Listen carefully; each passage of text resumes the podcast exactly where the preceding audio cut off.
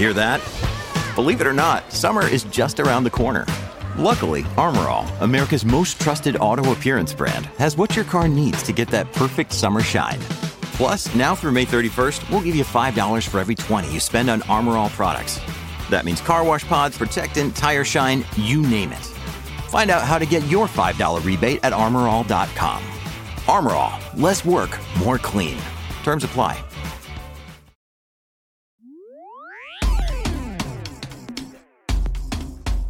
Welcome to On the Move, a look at the latest in transportation technology and all the different ways we get around planet Earth and beyond. From NASA's Jet Propulsion Laboratory near Pasadena, California, here's your host, Alex Stone.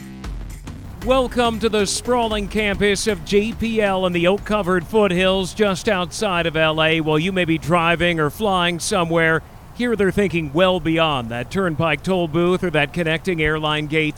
These are the space scientists and engineers working on other worlds. And as I'm finding out here today, worlds that may just be beginning.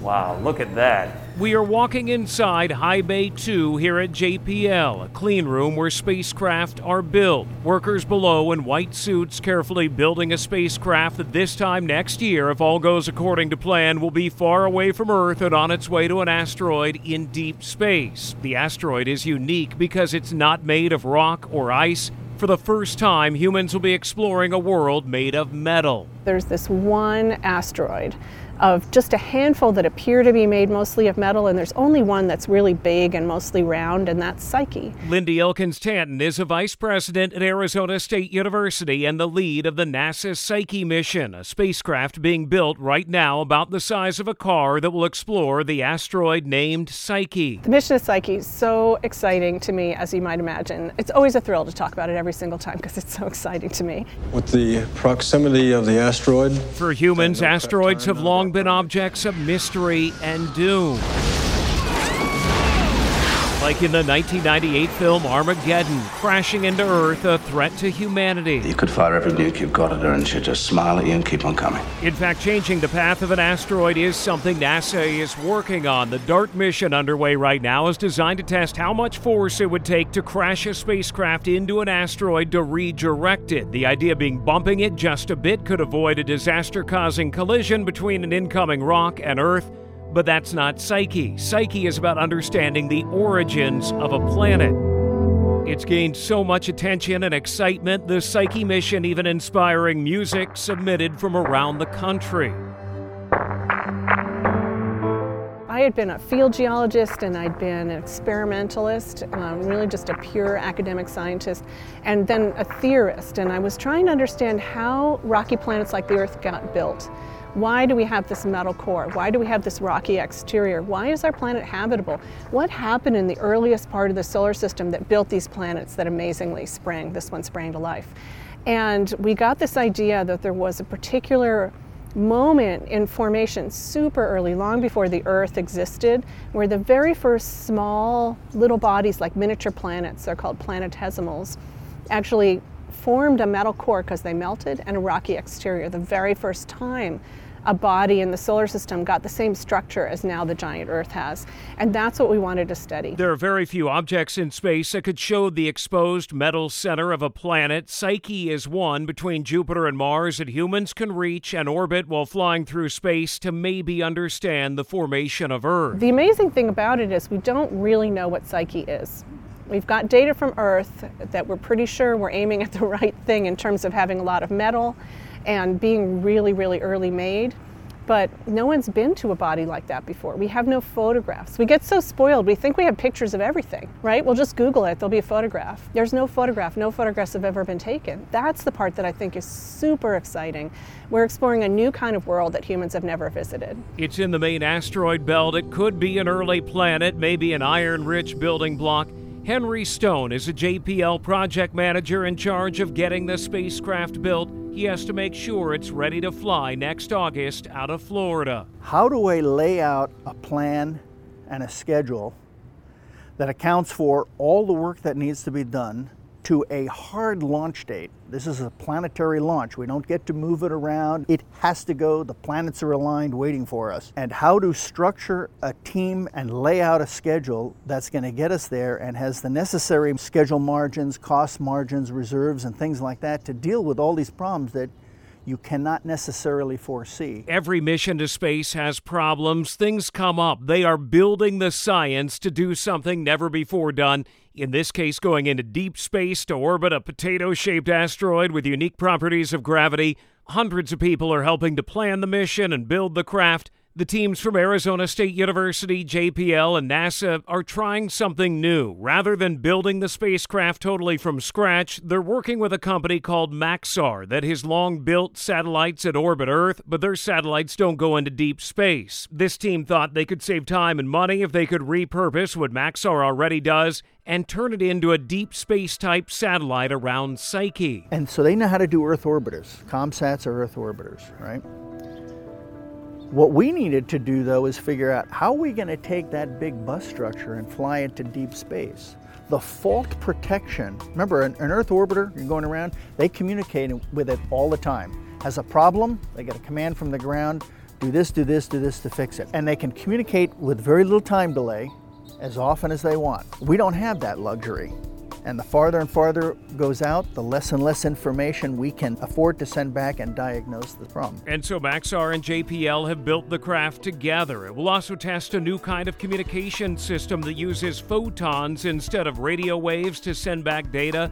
Going into High Bay two with J P L, I got to see the Psyche spacecraft firsthand. Henry, tell me what we're walking into right now. This is one of several high bays at the laboratory that are used for the final integration and test of entire spacecraft or large portions of a spacecraft, like uh, large instruments and things like that. This is incredible. Okay, so that's what a spacecraft looks like. His teams in their white suits in the clean room are busy hooking up and testing components of Psyche. It looks like a car-sized box with a large dish on the front and some gadgets coming off of it. The solar panels that will help power the spacecraft are not yet attached. Every single component needs to be added, one at a time, and a whole bunch of testing. Make sure it's all checked out before you put every electrical connection. Immense testing of every single wire before you, because if you turn it on and you get it wrong, you'll blow something up. And it could cost millions and millions of dollars. And then soon the craft will go into intense testing. It will go into a chamber to test the vacuum of space to make sure it can withstand that. Vibration test to simulate launch. A freezer to make sure it can be in the cold of space. If all goes according to plan, it will head to Florida in a few months to prepare for next summer's launch. There'll be parts in there that are super hot or super cold, because in space, depending on wh- which way you're facing, right? So we simulate that. We take the temperatures way, way down, then we take them all the way up. Out in space, it will take over three years to get there, and Psyche will slingshot around Mars to get a boost. We are. Mars is giving us a gravity assist, kind of like when you're ice skating and you're on the end of that chain. It's going to whip us around. Isn't that cool what you're doing? I, I mean, can't I even believe you're it. You're going to send the spacecraft out. It's going to slingshot around Mars, go out into deep space, and yeah. and find in the vastness of space Just this speck. speck of sand that's out there. Can you believe that people can do that? As principal investigator on the project, this is Lindy's baby. She had to compete to get NASA to accept the project. For a decade, she's been working to get to this point. Because if we as humans can have the audacity and the optimism to do these kinds of engineering and technical wonders, then think of what we can really do here on Earth.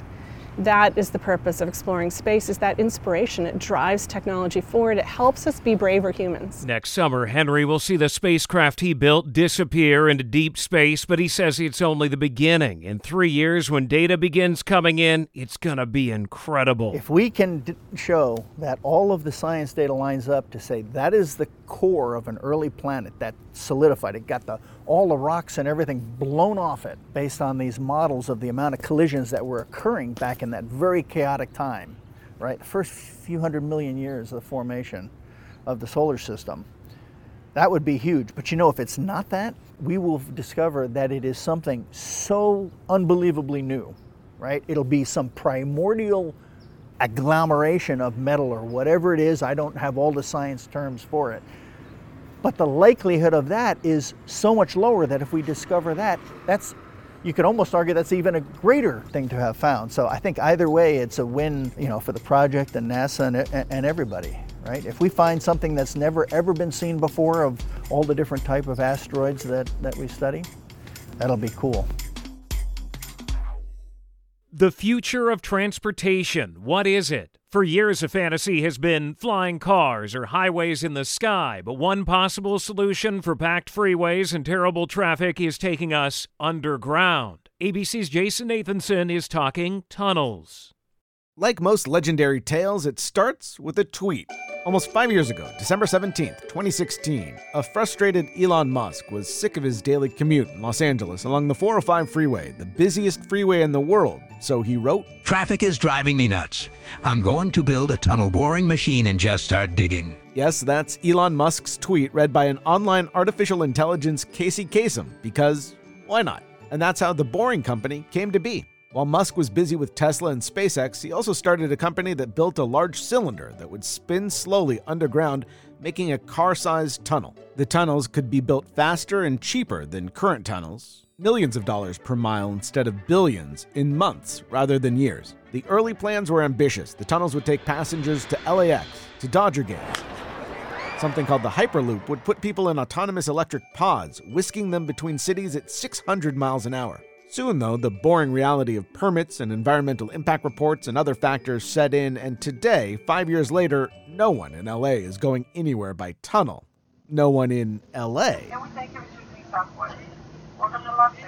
A short forty-five minute flight from Los Angeles, though, in Las Vegas, the Boring Company's first tunnel system, moving passengers, opened for business this summer at the Las Vegas Convention Center. We needed a solution to help move our customers around the convention center in a convenient, quick way, but we also wanted it to be a fun experience. Lori Nelson-Kraft is the Senior Vice President of Communications at the Las Vegas Convention and Visitors Authority. At the end of the day, our board of directors voted for the Boring Company solution of tunnels underground that ferry our attendees to one of three passenger stations, and it does it in a quick, efficient, and entertaining, only Vegas-style kind of way. Four stories below the convention center, the Boring Company built a series of tunnels. The tunnel's just bigger than the size of a Tesla, and you get driven between three stops in a Tesla by a driver. Let's check it out. Right now I'm entering from outside the convention center and going down a long escalator into the L V C C Central Station. There's a sign that says, L V C C Central Station, pick a car, any car, tell the driver your destination, west or south station, and number three, enjoy the ride. And this is the middle passenger station of three.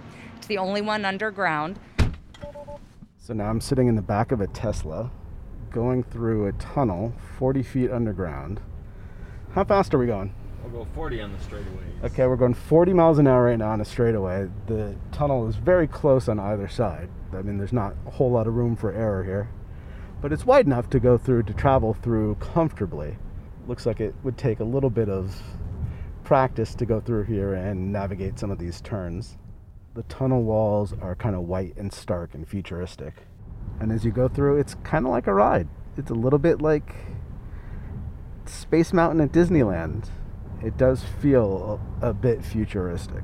Using the tunnels to get around the convention center is cool, but this is just the beginning, a proof of concept. What the Clark County Commission, which I serve on, did was approve a franchise agreement with the Boring Company to potentially expand that system out to fifty-one stations uh, regionally, largely around our resort corridor.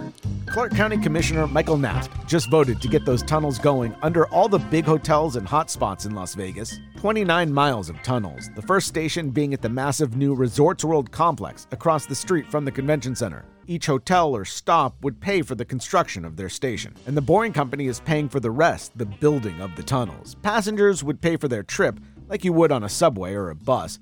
Naft sees this as a way to alleviate traffic as Las Vegas continues to grow and sprawl. The beauty of, like I keep saying, of, of this fast, efficient, cheap uh, way of boring a hole is that it can be expanded to our residential and suburban communities. That's certainly my hope uh, and desire for to see for it to be an, a true transportation alternative for people who live in our communities. Don't forget, so many of our residents do still work on the Strip, uh, so to provide an opportunity for them to get to work uh, this way would be a, a wonderful outcome. Do your constituents tell you that they want that? Will they get out of their cars and actually get into a tunnel? I think more and more people, the demographics are changing. More and more uh, millennials want to see uh, alternatives, and younger generations who don't want to fool with having a car. You see a lot of couples now with one car per family uh, because there are so many alternative transportation options already available to them. So by expanding that, I do think we'll, we'll help more people get out of their personal vehicle and into uh, more of a sharing economy.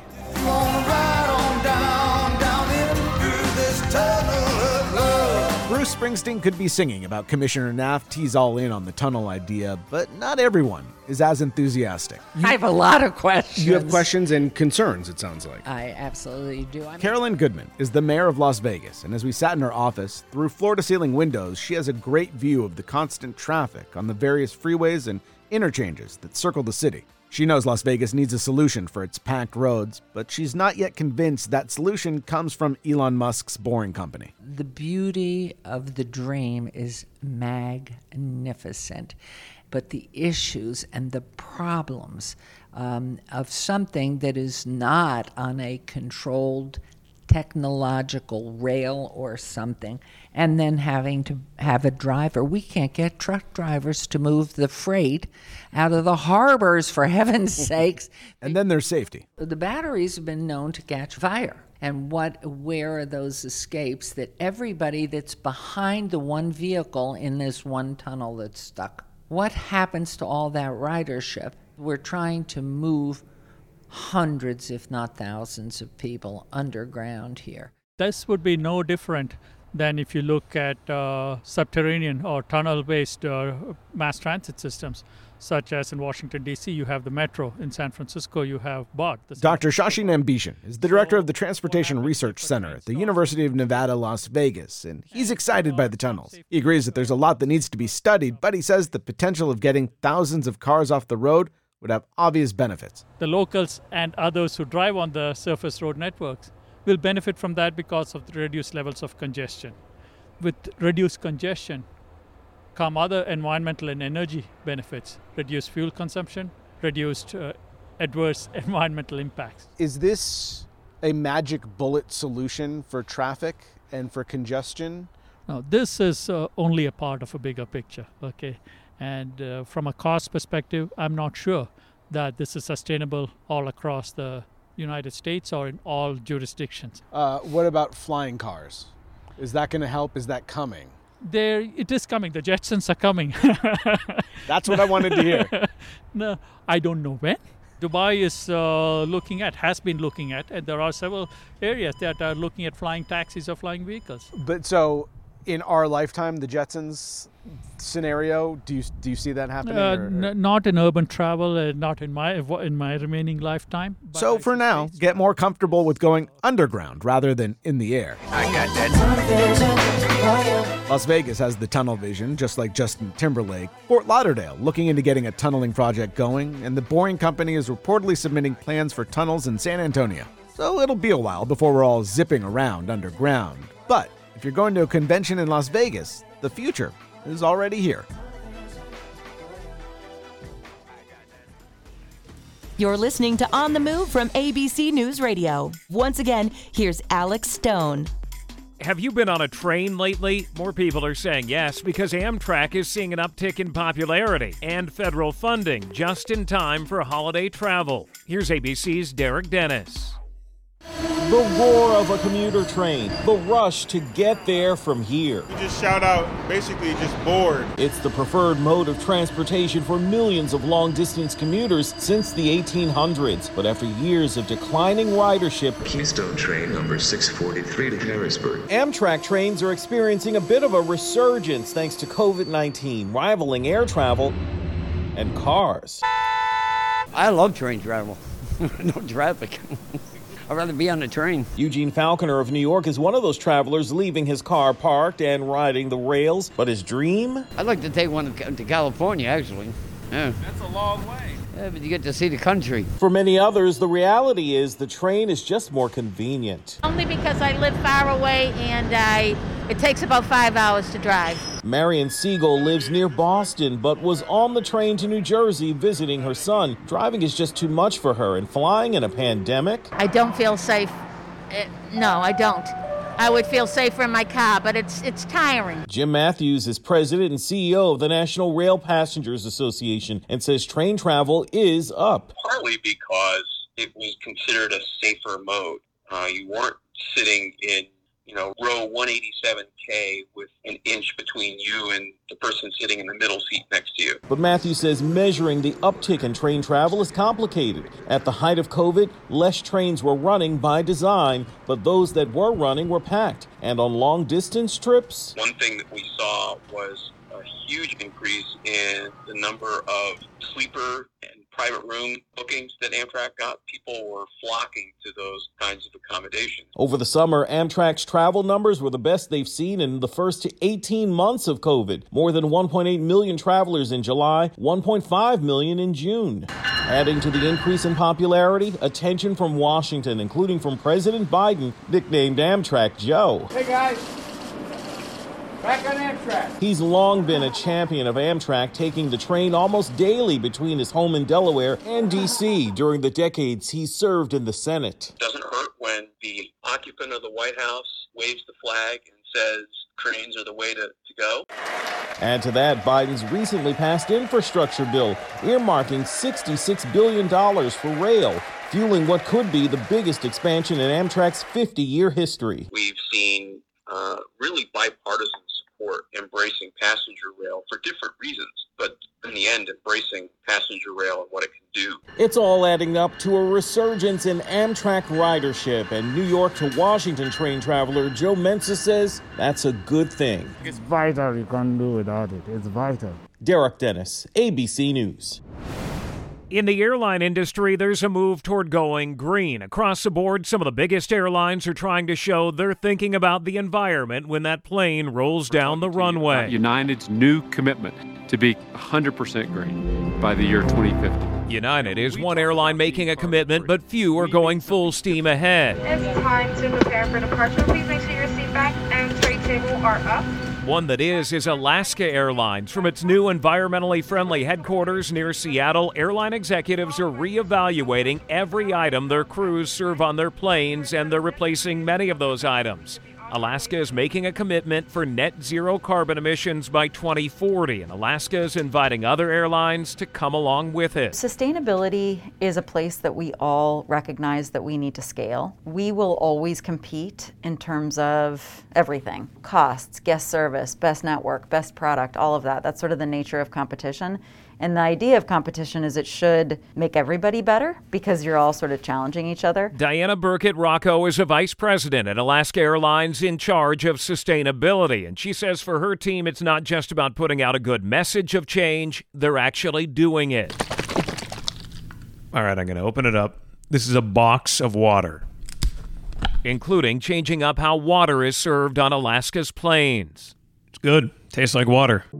Instead of serving bottled water, Alaska has teamed up with a decade-old company out of Holland, Michigan called Boxed Water. It's like a milk container of water, and the airline says it had good reason to make the change. The biggest issue that we were having is single-use uh, plastics, right? Because inevitably, even if you have the best recycling program possible, a percentage of that plastic is going to end up in the landfills and even into the oceans, right? And so we know the, the, the issues that that causes to the marine life. Todd Traynor-Corey is Alaska's managing director of guest products. If you think about a plane on which they're handing out bottles of water, that's a lot of plastic water bottles that, if not recycled, they're not very biodegradable. The airline was determined it could do better. We looked at things like water in a can, right? We had challenges with that because you can't seal it up again, and it actually may taste a little bit different. We looked at different types of water packaging like pouches or other types of containers that maybe were not necessarily fully plastic, but didn't really have any sustainability.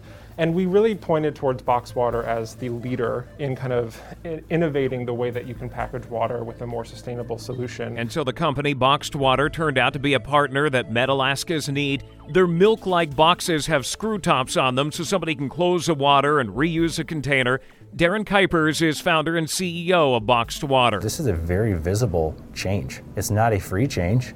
Uh, we are a premium water that's out in the industry, and Alaska saw that and saw that we are doing better. Our life cycle analysis shows that, and um, a super high, big kudos to Alaska for actually stepping up and making the change away from plastic and into cartons, and specifically boxed water. Now, airlines don't do anything abruptly. The two companies spent many months figuring out if handing out boxes of water made sense. And we got really good feedback. We started to survey our guests and understand how they felt about boxed water, the taste. In fact, interestingly, COVID created an opportunity. While flights were less full, pretty much empty for months during the start of the pandemic, and business was down, that allowed the airline to try some things. Alaska did things like switching away from bottled water, redesigning its food packaging, and even in-house changing up the cups of water and other drinks go in. So we partnered to really find a more sustainable cup, and we just sourced a simple paper cup that is meant for cold and hot liquids, actually, but we're going to use it for water. Maybe something you wouldn't even notice. A simple paper cup in coach. No more plastic cups. Paper can break down easier. One issue they found, though, is that certain adult beverages will eat through paper cups. They haven't found a fix for that yet, but they're working on that. It's not perfect just yet. We're going to continue our journey to find a uh, paper cup that can actually hold alcohol, but that doesn't have plastic liners in it that would defeat the purpose. Now, on all Alaska Airlines flights, paper cups and the boxed water as of this month are being deployed, and the airline and executives at Boxed Water say they hope more airlines decide to follow what they're doing. They're excited to be the first, but they believe the industry is ready and needs this. And get this, these numbers are mind-blowing. Alaska Airlines says it's removing one point eight million pounds or eighteen Boeing seven thirty-sevens worth of weight in plastic off its planes every year by making these changes. Less weight means less fuel burned and lower carbon output.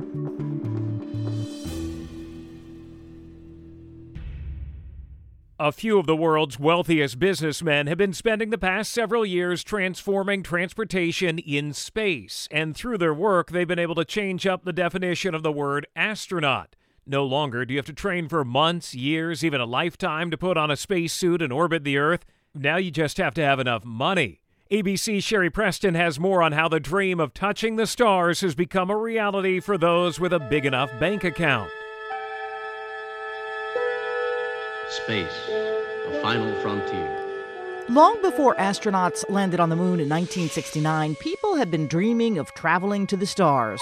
These are the voyages of the starship Enterprise. It's five-year mission. Star Trek romanticized space travel. Now technology's made it possible for some of us, including the real-life Captain Kirk, to actually go there. To boldly go where no man has gone before. But what does it mean when only the very richest on the planet can actually leave the planet for fun? NASA astronaut Jeff Hoffman, who's flown on numerous space shuttle missions, is all for it. I'm very supportive of all of these private space activities if the infrastructure in low Earth orbit ultimately can be sustained by the private sector. NASA can then just buy services like they're doing from SpaceX now for launches. In case you don't know by now, the three big companies vying to get regular people, well, regular people with a lot of money, into space are SpaceX, owned by Tesla founder Elon Musk, Blue Origin, owned by Amazon founder Jeff Bezos, and Virgin Galactic, owned by Virgin Group founder Richard Branson. If we were keeping score, and who isn't, Branson's design is far different from the other two, and the execution has had some setbacks as well. So for now, we'll focus on SpaceX and Blue Origin. In September, Elon Musk awarded entrepreneur Jared Isaacman a three-day rocket trip around the Earth for an undisclosed ginormous amount of money. He used the flight as a fundraiser for Saint Jude Children's Hospital and invited former patient Haley Arsenault as one of his guests. This is the largest window ever flown in space. We can put our head in and fit multiple crew members and see the entire perimeter of the Earth, which just gives such incredible perspective perspective and the views, I have to say, are out of this world. About a month after that flight, Blue Origin founder Jeff Bezos took Captain Kirk, William Shatner, up for free Four. on one of his famous eleven-minute rides Two. to the edge of Earth's one. orbit, for which Shatner was, of course, eternally grateful. What you have given me is the most profound experience I can imagine. So, uh, I'm so filled with emotion about what just happened. The two flights were vastly different. Listen as former Marine pilot and A B C News aviation contributor Steve Ganyard describes the SpaceX flight before it took off to the excursion on the Blue Origin pod. This flight's going to go out to three hundred sixty miles. It's going to go around the Earth uh, for three days. This is sort of like the difference between the uh, the tilt-a-whirl at the, at the county fair and uh, and Space Mountain at Disneyland. There's really no comparison. Not sure about you, but I really wouldn't want to take a trip into space in something that's been described as a tilt-a-whirl at the county fair. Those who run these companies, however, insist they're safe, even without professional astronauts on board. Others, though, wonder. Remember Christa McAuliffe? Are you in any way frightened of something like that? Um, I really haven't thought of it in th- those terms because I see the shuttle program as a very safe program. John. But That's I her on The Tonight Show with Johnny Carson. The first teacher in space had to train for months and months before she was allowed to go up. And Kevin Cook, author of the book The Burning Blue, about the Space Shuttle Challenger crew, and Christa McAuliffe says even years of planning for safety couldn't avert the disaster. It's still climbing. The shuttle is still climbing, but there is a problem. There appears to be a serious problem. What's happening?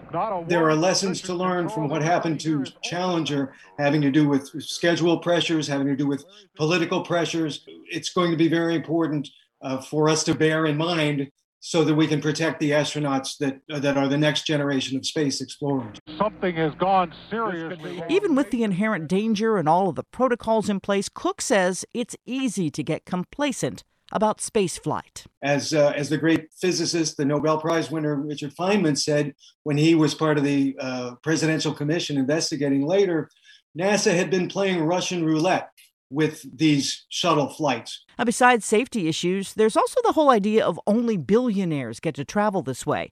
Well, technically, only billionaires can probably build the rockets. Millionaires could conceivably take a trip up into space for fun if it was something they really wanted to do. The price tag for a SpaceX flight would be much more than a Blue Origin flight because it's a longer trip and takes you a lot further out into space. Jeff Bezos won't say how much one of his eleven-minute rocket rides will set you back, but he did say recently his company was nearing one hundred million dollars in private ticket sales. The future King of England, Prince William, is one of many criticizing the whole idea of rich people spending so much money to explore those worlds when the one we're sitting on right now is burning up. We need some of the world's greatest brains and minds fixed on trying to repair this planet, not trying to find the next place to go and live. An opinion in Scientific American from September, written by Adler Planetarium astronomer Lucianne Wallowitz, reads, privately funded spaceflight is geared to perpetuate inequalities in space and on Earth. The piece is entitled, Don't Count on Billionaires to Get Humanity into Space. Scientific American also wonders how much of the soot from commercial space flights will actually change global temperatures. Back on Earth, though, former NASA astronaut Jeff Hoffman sees only good in letting more people, even rich ones, ride on rockets and experience the vastness of space.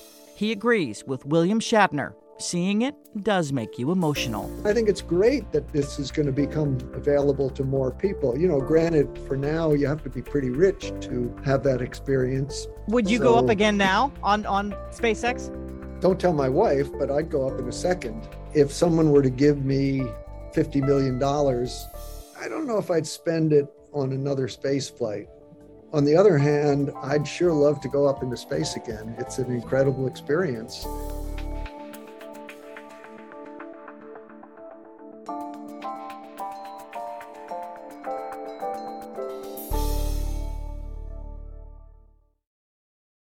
Evernorth Health Services, we believe costs shouldn't get in the way of life-changing care, and we're doing everything in our power to make it possible. Behavioral health solutions that also keep your projections at their best? It's possible. Pharmacy benefits that benefit your bottom line? It's possible. Complex specialty care that cares about your R O I? It's possible. Because we're already doing it. All while saving businesses billions. That's wonder made possible. Learn more at evernorth.com slash wonder.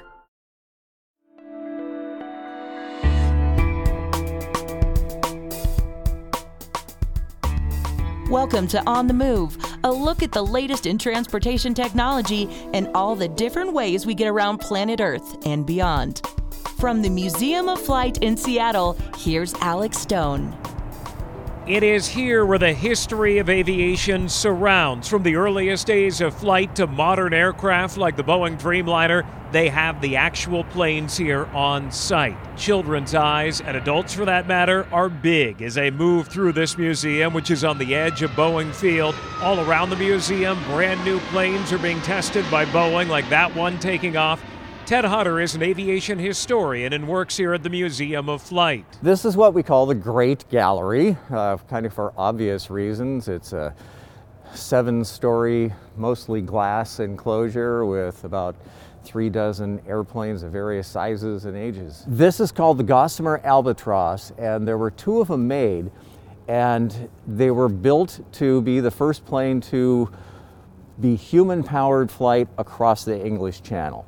This is uh, what we call the Aviation Pavilion. Uh, obviously, it is a pavilion. It's over three acres in footprint, and it's where we keep all of our big airplanes, the, the bombers, the airliners, that sort of thing. It tells the history of commercial aviation from the nineteen thirties up until the present with a seven eighty-seven Dreamliner. And while this is aviation of times gone by, this has led to what's to come. And the industry says that, like the cars many drive today, flight will be on electric airplanes in the not-too-distant future, batteries powering flight.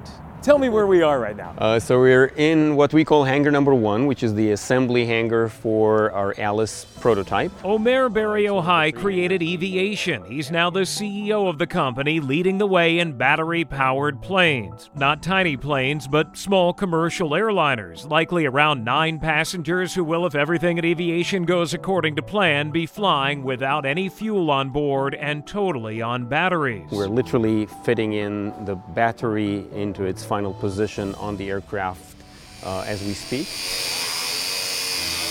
In fact, on the day, we visited Eviation in Arlington, Washington at the hangar where they're building the new aircraft called Alice. The gigantic battery had just arrived, and crews were making slight modifications to the plane to fit the battery on. Yeah, so the folks in the what look like hazmat suits are not really hazmat, they're just clean, and they're working around um, fixing some of the composite parts when putting the battery together with the aircraft. The battery takes up fifty percent of the maximum takeoff weight of the aircraft. That's a lot, That's a lot right? So it's eight thousand two hundred and a bit pounds, and getting it there creates all sorts of unique deformations. The battery is actually an integral part of the aircraft itself, and the weight carries load. Airlines all over the world say electric planes will be the next big thing in aviation. Eviation is one of the companies on the runway to electric flight.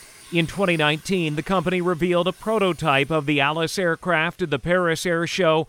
After keeping many aspects of Alice fairly secret for two years, we got to see it firsthand only weeks before it takes its first test flight. Its battery-powered engines have been moved to the back of the aircraft. The windows are big, the wings long and skinny, like a glider. The beautiful part about this plane, besides it being an awesome plane and looking great, is that it makes economic sense today. It doesn't require some, you know, government subsidies or, or uh, someone to say, oh, no, no, it's so important for me to go green, I'm willing to lose money for that. No. There is no reason to fly anything else as long as you don't need to fly further than four hundred or four forty nautical miles. four hundred forty miles max they're targeting, and already have deals with regional or commuter airlines that fly relatively short flights. Eviation promises the cost of flying its battery-powered aircraft will be a fraction of what airlines are paying right now to fly jet fuel-powered planes. So per hour, we're at around one hundred to one hundred twenty dollars of cost for the battery, depending on the way it's being operated and used. That's dramatically cheaper than the maintenance cost of the equivalent system. The electric jet propulsion unit, what you would think of as the engine and propeller, is made by a sister company called Magni-X, which is testing its units nearby. It's a plane. It acts like a plane. It has sticks, it has a throttle, it has the behavior of a plane, meaning if something malfunctions, it fails safe, it continues operation, and it brings you to a landing because there are so many redundancies built into it. But it's a plane built in the twenty-first century. So we have fast responses, controlled or at least protected by an envelope protection system. So the most advanced autopilot system you can find in the in the likes of a seven eighty-seven or A three fifty, you would find in a plane that size. And for Bar-Yohay, it was important for it not to look like a giant drone, but for it to look like an airplane so pilots can easily fly it like any other aircraft. It could land at any airport and passengers will feel comfortable flying in it. But it will release zero emissions into the air at a time when airlines are scrambling to cut their output. When the plane lands, it would recharge, just like an electric vehicle, as passengers are unloading and loading. Then it could take off again. An airport today is an unpleasant experience. It's noisy, it's smelly, the jet fuel. And you know in your mind it's very, very polluting, right? So you have fuel brought in, it's the expensive kind. Even if it's sustainable aviation fuel, which we don't have enough of, Um, it's just the whole logistics of it feels wrong. This changes a lot of things. This makes the plane is dramatically quieter.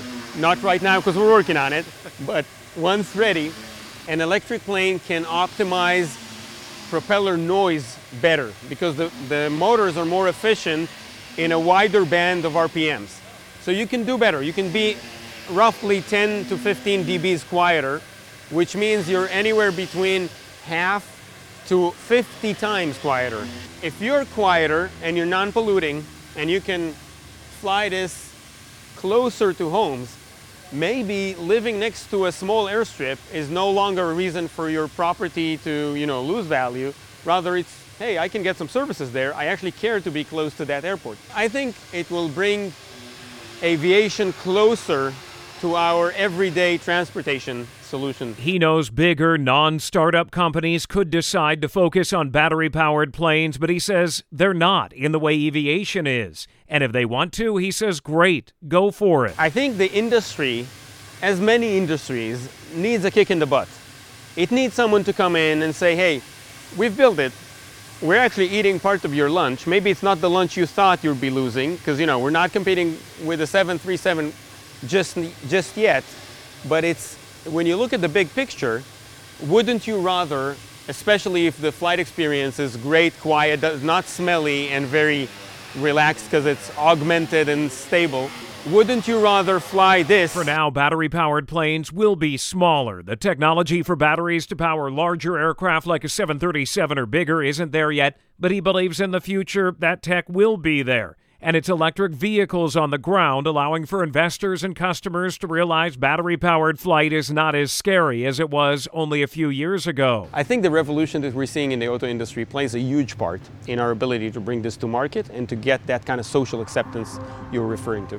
I think the fact that people are used to seeing cars, you know, go electric, they're safe, they are actually usable in the real world. You don't worry too much about, oh, you know, range is this or that. No, this is just the way you plan your trip now, and so many hundreds of thousands of people are used to it. Among the companies that have signed on with Eviation, D H L Express expects its first zero-emission electric Alice plane in twenty twenty-four. Cape Air, a New England-based regional airline, is preparing to fly without fossil fuels on Alice planes as well. So when will that first test flight come? Before the end of this year. I'm not going to give you a day because it is, it does tend to be rainy. The program will develop to uh, quite a few production candidates, accumulating those flight hours needed to get the plane certified and then to get it in the hands of our operators. And on that day when it does fly, Omer Bar-Yohay will likely be on board. He says it will be emotional as a man who started the company with his co-founder and got the funding to move forward. I, I would guess there will be a lot of tears in general beforehand, and then, yeah, some tears of joy.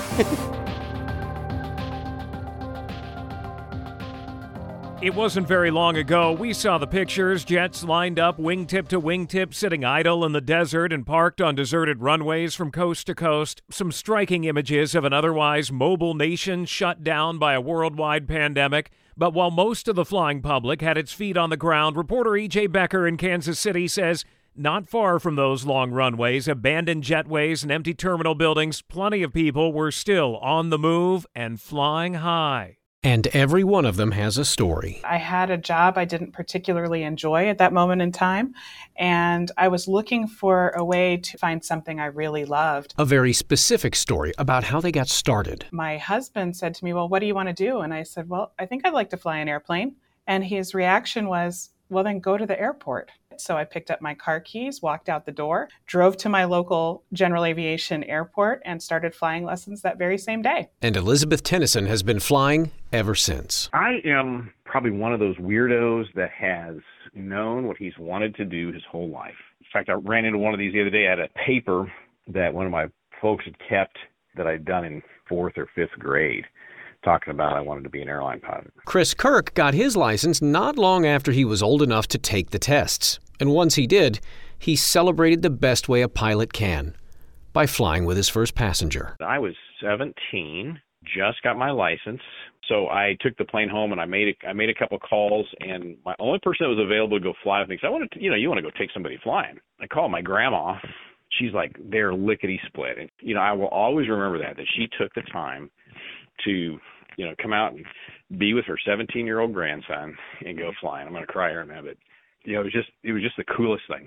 That first year, most of my students thought I was a pilot. But Gene Poole wasn't. I'd always wanted to fly, just I didn't really have the funds, and if I wasn't going to do it for a living, it's a very expensive hobby. Gene, like Elizabeth and Chris, was fascinated by flying, and all three of them have dedicated some part of their professional and personal lives to sharing that fascination, that love of aviation with others, in hopes of growing the general aviation community and getting more people to fly small airplanes. You know, the ones that buzz overhead on Sunday afternoon when you look up and think, I wonder where they're going. Apparently they're going everywhere. I think one of the things that we've seen in general aviation during the pandemic is a big uptick in people who are looking to use G A for personal transportation, for business transportation, and just for the joy of it. It's a means of getting around that really has no comparison. Elizabeth Tennyson took that seemingly random decision to go to the airport one afternoon and has turned it into a career focused on growing G A. And it's working. To give you an idea, between April of twenty twenty and February of twenty twenty-one, there were actually more people flying general aviation aircraft than there was air carrier traffic. Elizabeth helps lead the A O P A Foundation and its You Can Fly program.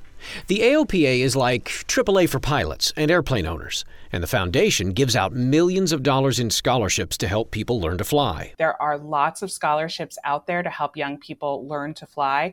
I even hear from groups that tell me they have trouble giving away their scholarship money. The overwhelming majority of the A O P A scholarships goes to kids, but that's just the beginning. The A O P A has taken flying two kids via STEM education, and that's where Elizabeth's story intersects. What happens is they get in the class and we take them up in the air. With Gene Poole. You know, if you put somebody who hasn't been a pilot up in the air and they can't think of anything else, well, they're probably future pilots. One summer when Gene was at Oshkosh, a massive annual aviation convention, he happened upon an A O P A seminar about its four-year high school curriculum. And Gene got on board faster than a first-class passenger jonesing for champagne and caviar before takeoff. You know, here's a free curriculum, and I thought, I'm a math teacher. If I can get kids interested in what math is used for, which is what they always ask, that's all I wanted to get out of it. Gene's school in suburban Minneapolis is one of three hundred across forty-four states teaching aviation to kids, almost ten thousand kids every year. The four-year program starts with the history of aviation, and the whole thing is very hands-on. We'll make a hot air balloon out of tissue paper and we'll launch it. They learn about the Wright brothers, the man who inspired them, and by the time they get to year two, they're getting pretty serious. So in the second and third year, it's really essentially ground school for pilot training. And the kids that take advantage of it, let's just say some of them really take off. My first pilot was a young girl, and she got up in a helicopter and she hovered that thing first time, just flying it. And the C F I said, she acts like she's been flying this plane for years. her reaction was, it's just like a video game. Going up in the air and learning to fly and realizing she could do that gave her confidence I never, you know, I never expected. And, and she's a different person as a result of that. Since he started teaching aviation, three of his kids have soloed. Two are now pilots, two more are in training right now, and one is doing it on an A O P A scholarship. But Elizabeth Tennyson says the kids aren't the only ones taken off. We have a teacher who has been with us for several years. Three guesses as to who that teacher is. A O P A has twenty teacher scholarships a year. He told me he applied for the scholarship three times before he actually got it. It was during COVID, and it was in May on my birthday, actually. Chokes me up a little. We were at my house, all my kids were there, my grandkids, and my cell phone went off and said, congratulations. It was from the A O P A, and while the schools were closed down, I spent the summer learning to fly. His kids in his classes would come out to the airport on weekend mornings and watch him take his lessons and critique his landings. And the students have learned some valuable lessons from their teachers' teachable moments. I had a runway incursion on my first solo. It was interesting. Gene lined up to land on the wrong runway. The F A A frowns upon that. It could have been a really bad thing, but it wasn't. I had to fill out a nine-page report. I was able to share that with my students and say, you know, the, the F A A is not there to hassle you. And so I got to go through that whole process with the kids. And when he went for his check ride, where you fly with an examiner, and if you pass, you become a pilot, Gene didn't pass. Going through that, then I could talk to the students about how you overcome failure. You just go up and do it again. He passed the second time around, and does note, with a hint of pride, that his kids who've made it to the check ride all passed their first time out. Once you have that license, Elizabeth Tennyson says the sky's the limit. The ability to fly your own aircraft is really the ability to have freedom. I think that's why so many people are migrating over to general aviation, because of the freedom that it offers. Pilot Chris Kirk says the pandemic has highlighted the freedom and flexibility that general aviation offers. Freedom from, you know, having to sit next to somebody who might be sick. It's just the pleasure of going back and forth on your own. Especially when airline schedules have been cut so dramatically. And Chris would know. He flies the seven thirty-seven for a major airline. When he's not at thirty-seven thousand feet, he's on the ground at his company, Wild Blue, helping the little guy buy and sell small airplanes. Maybe in the past, you're like, you know, it'd be nice to get my license, and it'd be nice to go out and, and learn how to do that, and maybe I could use it for my business. And then all of a sudden, again, it's kind of that awakening thing where they see that, oh my gosh, you know, I can, I could really do this. So the next time you hear it, and you look up and you see that small airplane and wonder, where are they going? They could be headed out to grab a one hundred dollar hamburger. It's taking your, your personal airplane out and enjoying, you know, in this case, a meal. They call it a one hundred dollar hamburger because you're not just paying for the ground beef. You're paying for the fuel to fly to get there, too. You know, those one hundred dollar hamburgers are fun when you're taking somebody that's never done it before. It could be a high school student on a discovery flight as part of their aviation class, or a newly minted pilot building hours on their way to a job with the airlines. Or maybe they're just out looking for the answer to that age-old question, why should the birds have all the fun? Either way, they're on the move, and maybe you're next. E J Becker, A B C News, Kansas City. You're listening to On the Move from A B C News Radio. Once again, here's Alex Stone. It requires several hundred hours of training to become a plane or a helicopter pilot, but what if you could learn to fly in just a few hours without a wing or rotor keeping you in the air? It's possible, and some specialized public servants are doing just that. A B C's Andy Field tells us it involves strapping yourself to a jet engine. Admit it.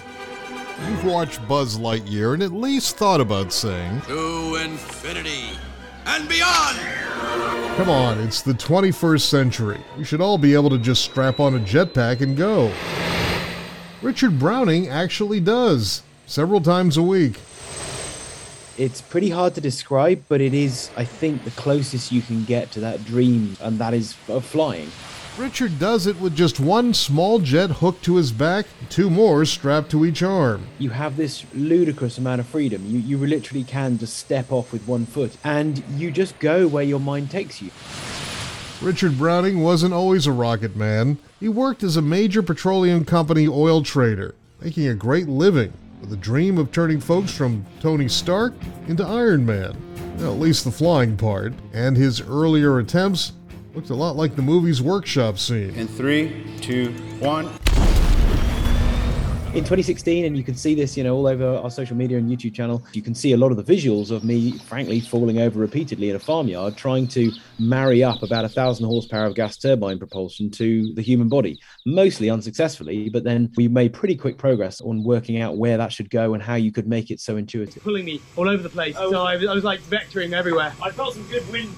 It does not look like it should work at all. And yet there is, you know, myself, one of the team, or, you know, one of my clients who is just hovering there in perfect serenity, looking as relaxed as you like. Yeah, don't worry now. So you'd think Richard Browning would be a daredevil to strap on jets and fly.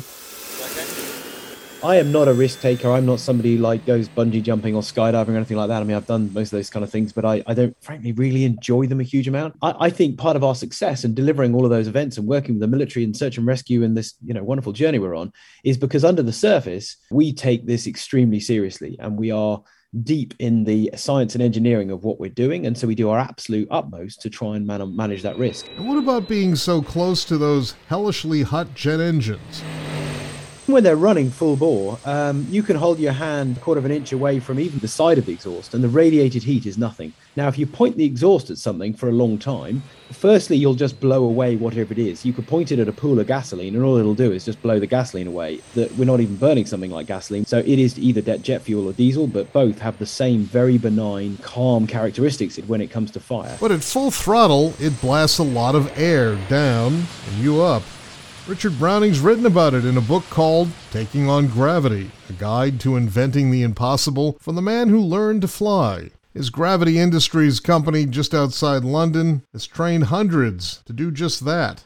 He says it doesn't take long to learn. You can just play with the trigger and feel the power. Your brain is brilliant at balance. So the, the leap I made was to say that why not use your brain as the balance computer and your as your and your body as the flight structure. The rear one lifts a lot of your weight and a lot of the equipment.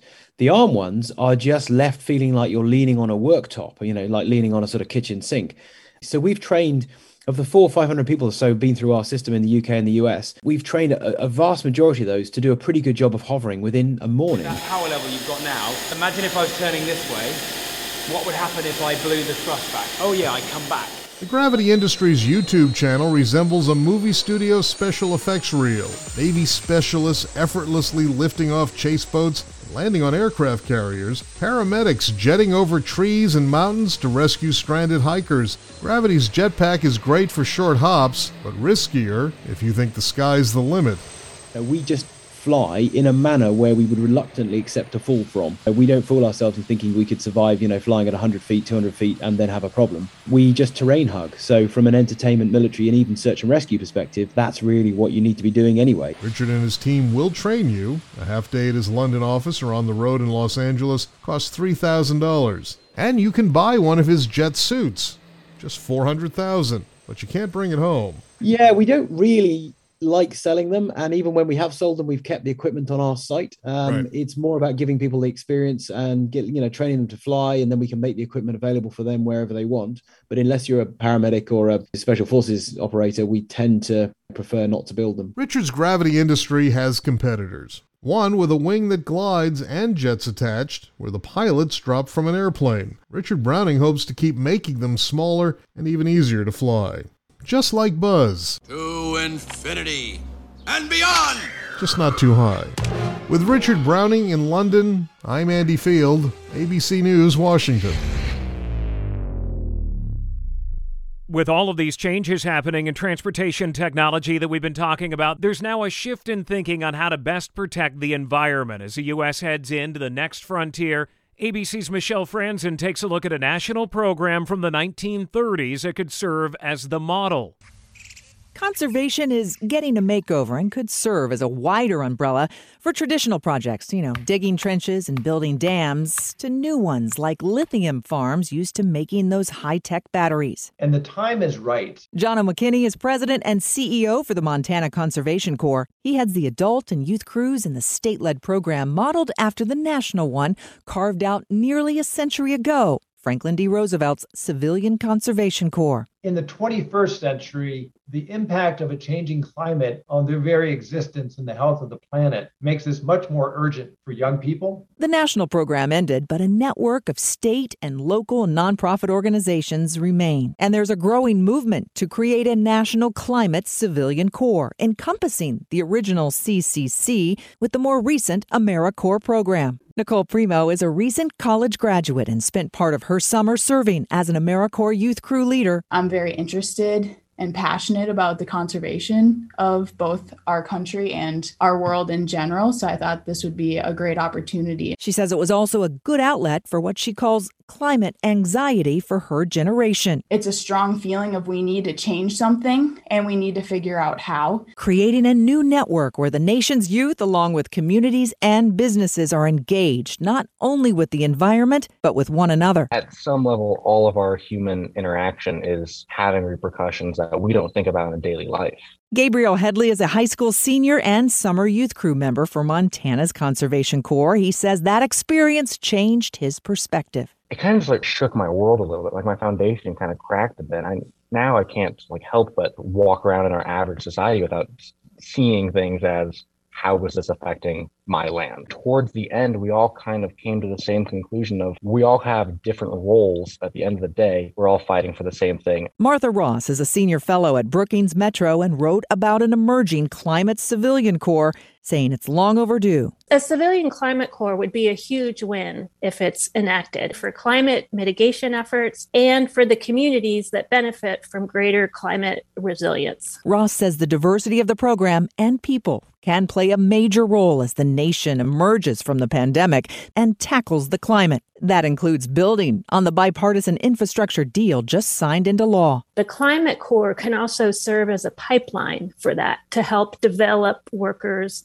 for those types of jobs that are going to be growing and that we'll need in the future. Back in Montana, McKinney says as conservation efforts modernize, he still sees the original spirit of Roosevelt's Conservation Corps. The values of young people doing purposeful work, learning to work together and resolve conflicts. Those things remain just as true today as they were in nineteen thirty-three for the young men who were facing the challenges of the Great Depression. The Conservation Corps, on the move and adapting. I'm Michelle Franzen, A B C News.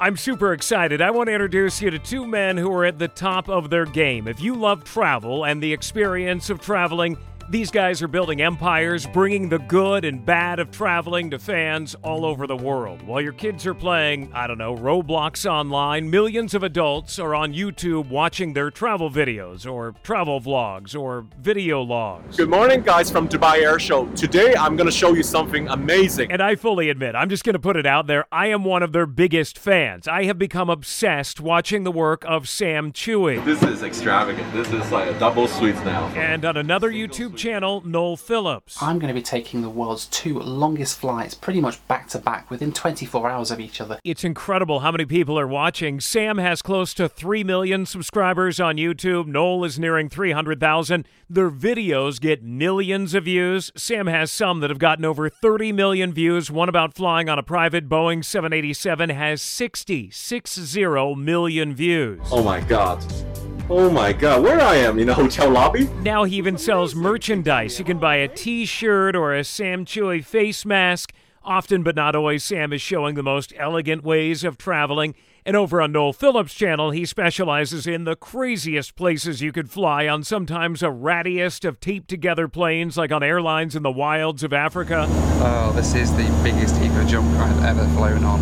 And being their biggest fan, it was a thrill that they were willing to jump on Zoom from around the world. Sam worked in finance for a sovereign wealth fund in the U A E when a few years ago he realized he could quit and make a living documenting travel on YouTube. And when I started YouTube video, it was just by a coincidence, like uploading some random trip uh, experiences online. And then they say like the numbers are millions. And I was thinking like, gosh, this is uh, something incredible. There are millions of people who like to watch my stuff just like that. And it just kept growing until twenty eighteen when it became his full-time gig. Now airlines reach out to Sam wanting him to come cover their hot new thing. When he walks through airports, people come up to say hi. People, especially during the COVID time, Uh, people were not able to travel, and they lived through my video. And that's the thing. It's a story. You go along with Sam. He takes you on some of the most incredible airplanes around the world, flying in suites and taking showers on an Airbus A three eighty. Well, the best thing for Emirates First Class on the A three eighty,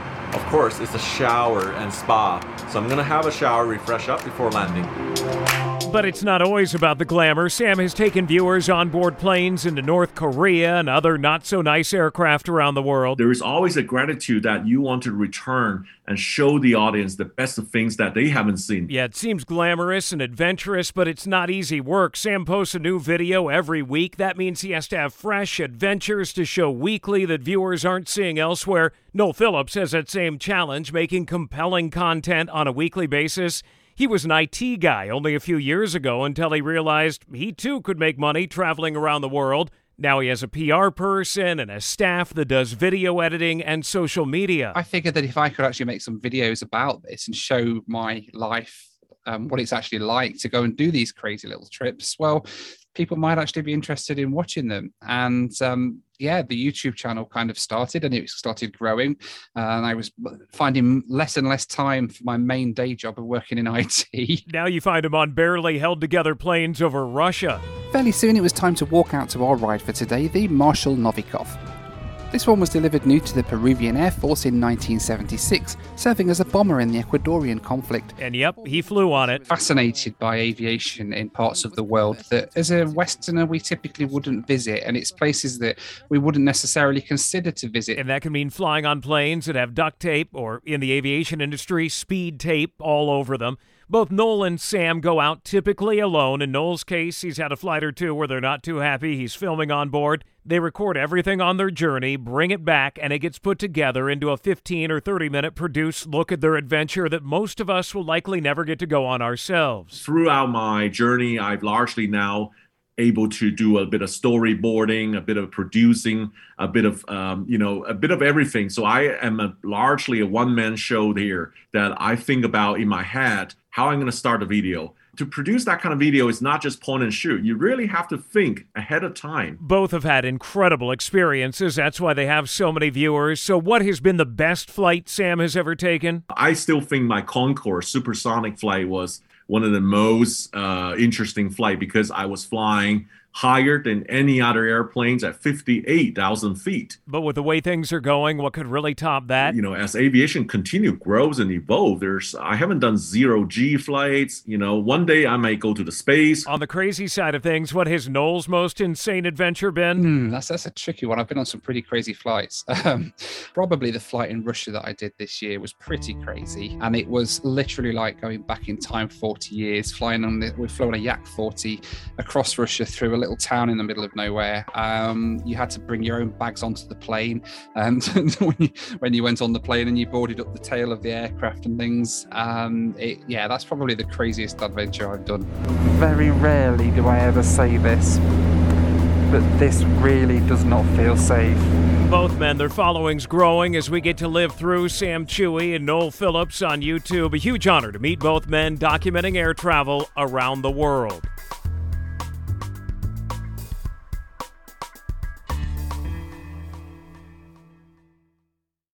Hey, I'm Andy Mitchell, a New York Times bestselling author. And I'm Sabrina Kohlberg, a morning television producer. We're moms of toddlers and best friends of twenty years. And we both love to talk about being parents, yes, but also pop culture. So we're combining our two interests by talking to celebrities, writers, and fellow scholars of T V and movies. Cinema, really. About what we all can learn from the fictional moms we love to watch. From A B C Audio and Good Morning America, Pop Culture Moms is out now wherever you listen to podcasts. People who disappear without a trace. Where is she? The most notorious murder cases in New York. Pure evil. And the most devious killers. There's a Hannibal Lecter feel to him. For chilling true crime stories, follow the True Crime N Y C podcast wherever you listen.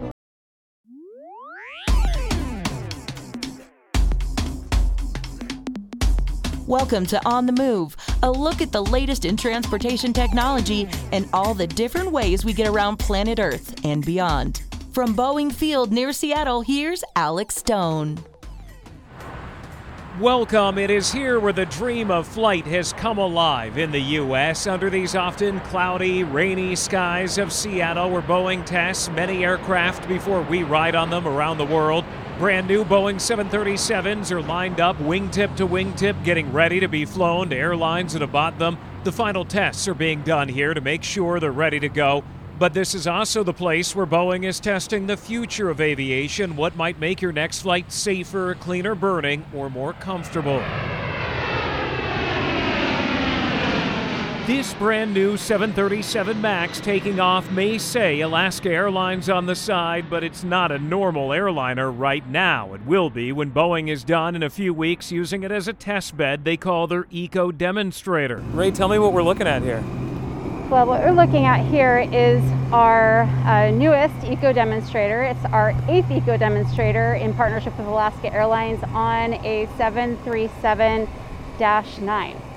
So this is essentially a brand new MAX aircraft, right? And there are tests on board, and you're figuring some stuff out of what aviation in the future is going to be like.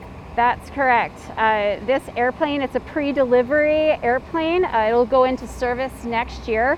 And what we're doing is we are uh, going to be testing on this airplane for about five to six months with about twenty different technologies focused on sustainable aviation. Basically, on board Boeing's eco-demonstrator, they've removed all of the regular passenger seats. Part of the plane has replacement thin seats in it, and other parts of the aircraft have instruments, computers, and racks of equipment. They fly this plane all over the world, conducting tests that they're running on board. It's been all over the U S and even to Europe. Okay, so come on, on board the airplane. Watch your step. Looks like a brand new plane walking in the, whoa, but then you turn the corner, it's not your normal plane in here. Not a normal plane at all with all the test equipment inside. Ray Lutters is program manager of the Eco Demonstrator. The Eco Demonstrator program's been around for about a decade. Um, we uh, take innovative technologies out of the lab, put it on an airplane and fly them around. Uh, to really help accelerate our learning and um, understanding of sustainable uh, technologies to help our products and services and ultimately the, the environment. It's been around for about a decade, but the Eco Demonstrator is only on a plane for a few weeks to a few months because then that brand new plane is turned over to the airline they're borrowing it from. In this case, Alaska, and in a few weeks, all of the equipment will be removed, seats will be put in, and Alaska will get its plane. Until then, it's Boeing's to test items that could be used in the future of aviation. We're testing about twenty technologies this year. I'm going to show you just a few today. We'll show you five. A little sneak peek of what's coming. Five of those, yeah. And um, and we we have a mission statement. It's innovate, collaborate, and accelerate. So what does that mean? It means we take those innovative technologies out of the lab.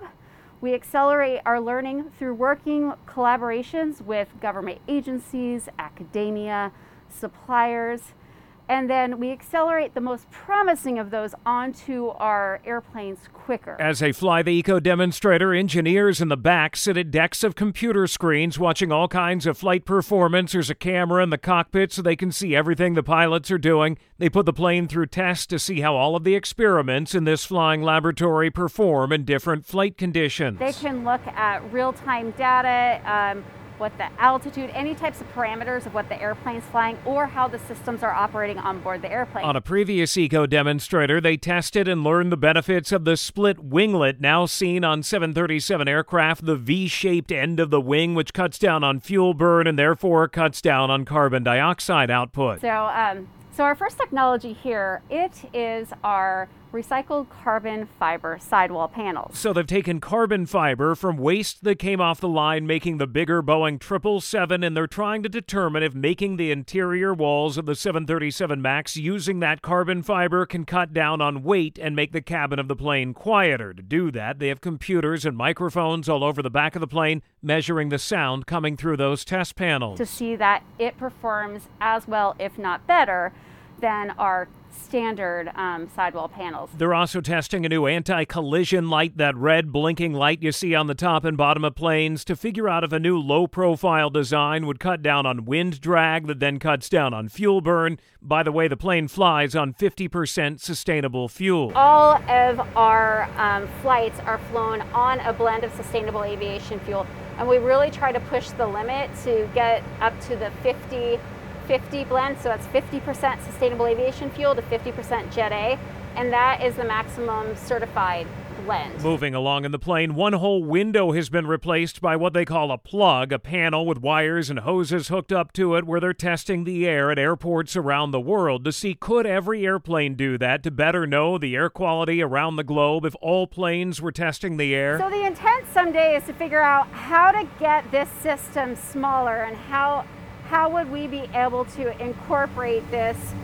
on um, our flying airplanes that will just, you know, they're going to the airport, so they would just be collecting this data. So just all over the world, they'd be pulling in the data. Exactly. And, you know, this is um, in front of our engine, so it's not gathering any of, you know, the emissions coming from the engine. Yeah. It's so this is what's in the environment at, at each individual airport. Exactly. Exactly. Normally we'd be going kind of into first class here, but there are giant racks of computers and different things and routers. They've got cameras set up looking outside of the plane so computers can analyze how ground crews do their work to figure out, could airlines and those who service their planes have more efficient ground operations if they change the way they did things? Fueling, maintenance activity, anything happening on the ground. And the idea is that we're going to build up an algorithm that's going to enable the operators or the airliners to figure out how quick are their turnaround times? Where they, can they build in more efficiencies?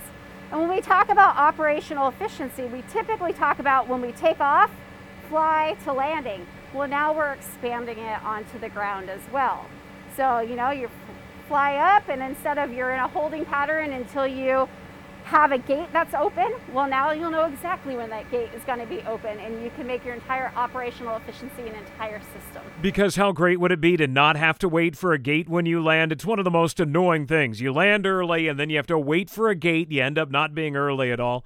From here, we move up into the cockpit of this Boeing seven thirty-seven MAX. What's really, I think, fun and cool about this um, this test is that we're not really designing it for today's pilots. We're designing it for a generation from now, because everybody's really used to using what?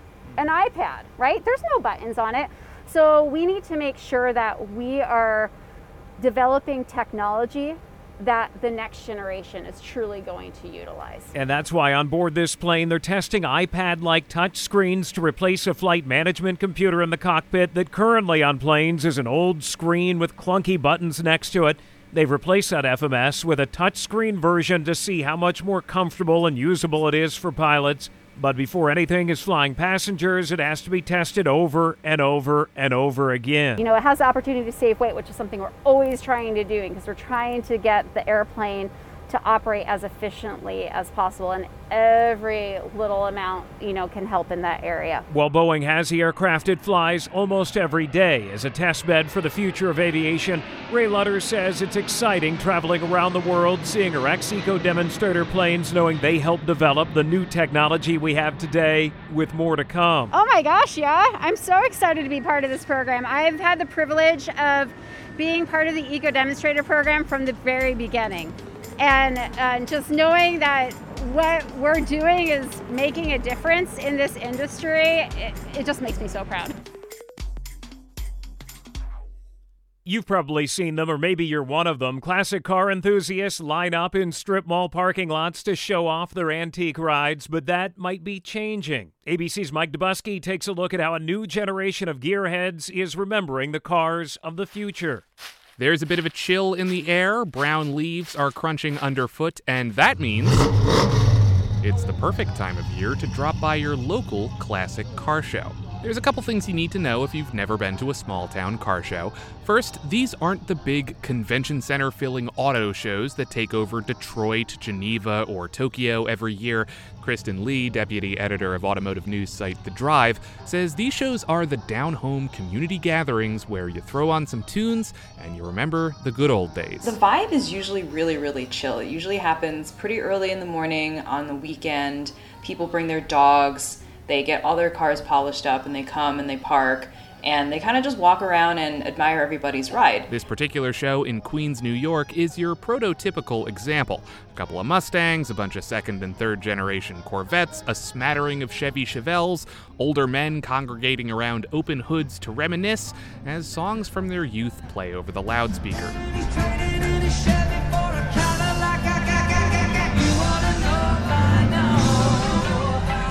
But if you've been to enough of these shows, you might start to notice something. For me as a kind of a showgoer for so long, it's kind of felt like a gate-kept community. Like, no one obviously has turned me away, but a lot of the shows that I grew up going to was a lot of people my parents' age, you know, bringing supercars, and it was fine as a spectacle, but it never really looked like something I could participate in. And an older audience tends to focus on older cars, too. There's always been this line of delineation at nineteen seventy-three with the oil crisis. That's Bradley Brownell, a writer at the automotive website Jalopnik. He says nineteen seventy-three is an important year in car culture because it marks the beginning of what some call the malaise era. New regulations from the federal government designed to crack down on poor fuel economy resulted in a nineteen seventies car market decidedly less powerful than the decade prior, and echoes from that time reverberated for decades. Traditional car enthusiasts will tell you that after seventy-three, everything's garbage. It's terrible.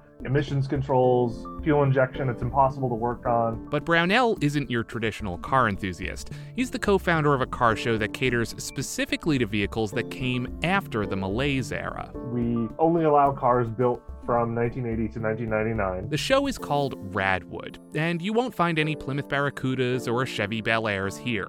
Instead, chrome fins and white wall tires are supplanted by car phones and pop-up headlights. The swinging sock hop is replaced by pulsating synthesizers. Think less Flash Gordon, more Flashdance.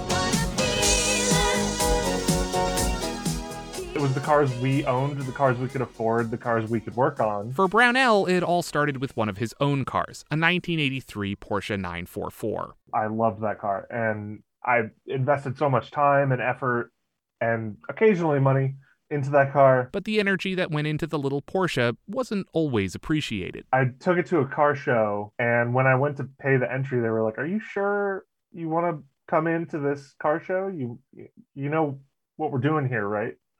I was like, yeah, it's it's a Porsche. I, I want to be involved. And they're like, okay, well, I guess we'll just park you over under that tree or something like that. Nobody wants to see your garbage car. And that's where the idea for Radwood was born. I kind of had this feeling like there needs to be a place for people like me where I have so much emotional investment in this car, and I love this car, but it's kind of a misfit. Brownell's vision for the show was to create a space for those misfit cars, and as it turns out, they weren't such misfits after all. The enthusiasm for the eighties and nineties has always existed. There have always been people who loved their Impulse R S or their Mercur X R four T I or whatever. He says the types of cars you'll see at Radwood vary based on region, but can feature everything from Geo Metro convertibles all the way up to Ferrari three forty-eights and Lamborghini Diablos. That's the crazy thing about Radwood, is literally everything from that era is welcome and encouraged and, and appreciated. Brownell says Porsches are often popular, as are B M Ws. You know, it conjures feelings of the eighties, it conjures feelings of the yuppie uh, Hollywood crowd. And there's another car you're likely to come across at Radwood, one that has a certain timelessness. Wait a minute, Doc. Uh... Are you telling me that you built a time machine out of a DeLorean? On average, every show has one. And it's not just the cars that are setting their flux capacitors back a few decades. Here's Lee again. Radwood kind of embodies um, like a very powerful, nostalgic vibe. So people play a lot of eighties music. People dress up in eighties attire. And some people really commit to the bit. There was this one guy who...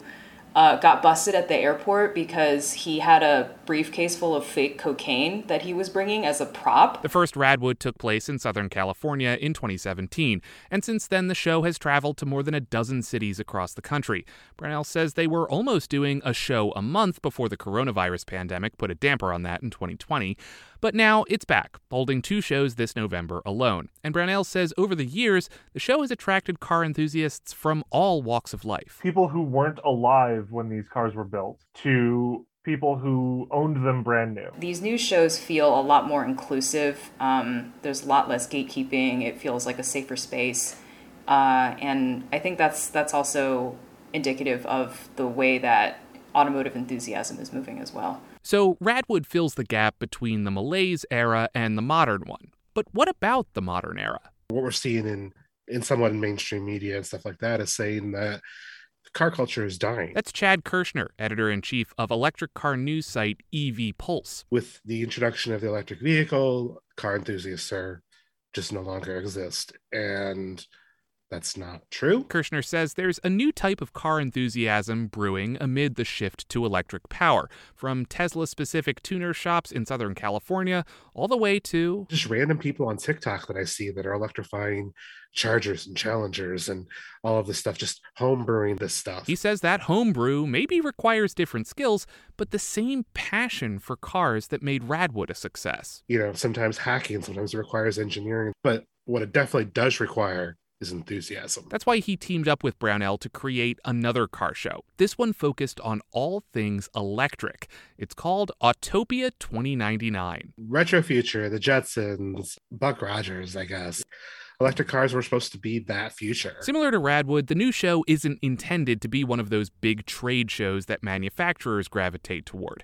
This is about the enthusiasts. It's just supposed to be a bunch of people hanging out and then expressing their enthusiasm for electrified propulsion, whether it is a brand new Tesla or whether it is uh, maybe somebody has a G M E V one. One of the things we want to do is we want to break down the barriers of uh, fancy E V technology. We want people who are curious about E Vs and how they work and how they charge to come out and meet people who actually own them and drive them every day. The show is set to take place in early December in Los Angeles. As for what you'll see there, Brownell tells me they're expecting everything from E V-converted Mustangs and B M Ws to an electric V W microbus.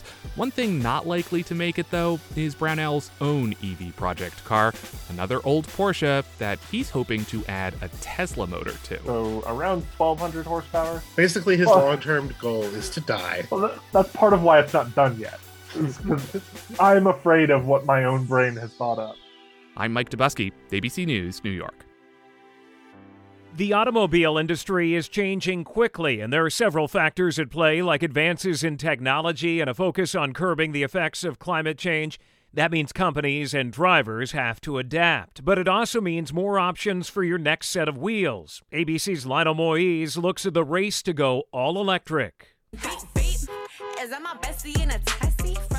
From songs to commercials and billboards, electric vehicles are front and center, and it's very clear the auto industry is on the move to a greener era. The biggest evolution that we've seen in cars since the invention of the car. Jim Nichols is vice president and head of product and technology consumer offer at Volvo, one of the many legacy brands completely changing their strategy. Volvo has committed to making its entire fleet electric by the year twenty thirty and has already released two fully electric compact S U Vs, the X C forty Recharge and the C forty Recharge. Making sure that there are really no compromises Uh, when it comes to switching over to an electric vehicle. You have better performance, better materials, and it has a smaller eco footprint. The company is also exploring fossil-free steel. It's transitioning its plants in Europe to be carbon neutral and has committed to going leather-free. A new material, which we call Nordico internally, and that material has the appearance